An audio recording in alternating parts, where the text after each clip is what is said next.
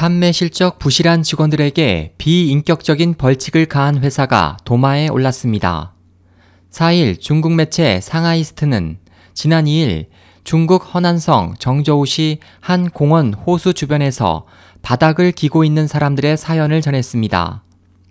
보도에 따르면 공원 인근에 소재한 것으로만 밝혀진 이 회사는 판매 실적을 달성하지 못한 직원들을 해당 장소로 소집해 감독관의 입회하에 공원 바닥에서 손과 팔꿈치, 무릎 등으로 기게 했습니다.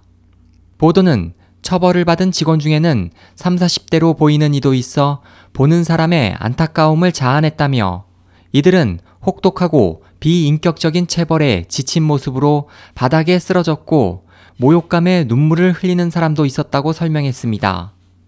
당시 상황을 목격한 시민들은 처벌을 받은 대부분 이들의 셔츠와 바지가 찢어졌고 일부는 피를 흘리기도 했다며 회사의 도가 지나친 처벌을 비난하며 당시 사진을 SNS에 올렸습니다.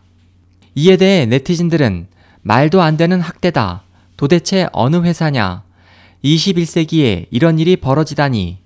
만약 제조사라면 불매 운동을 벌여야 한다며 울분을 토하고 있습니다.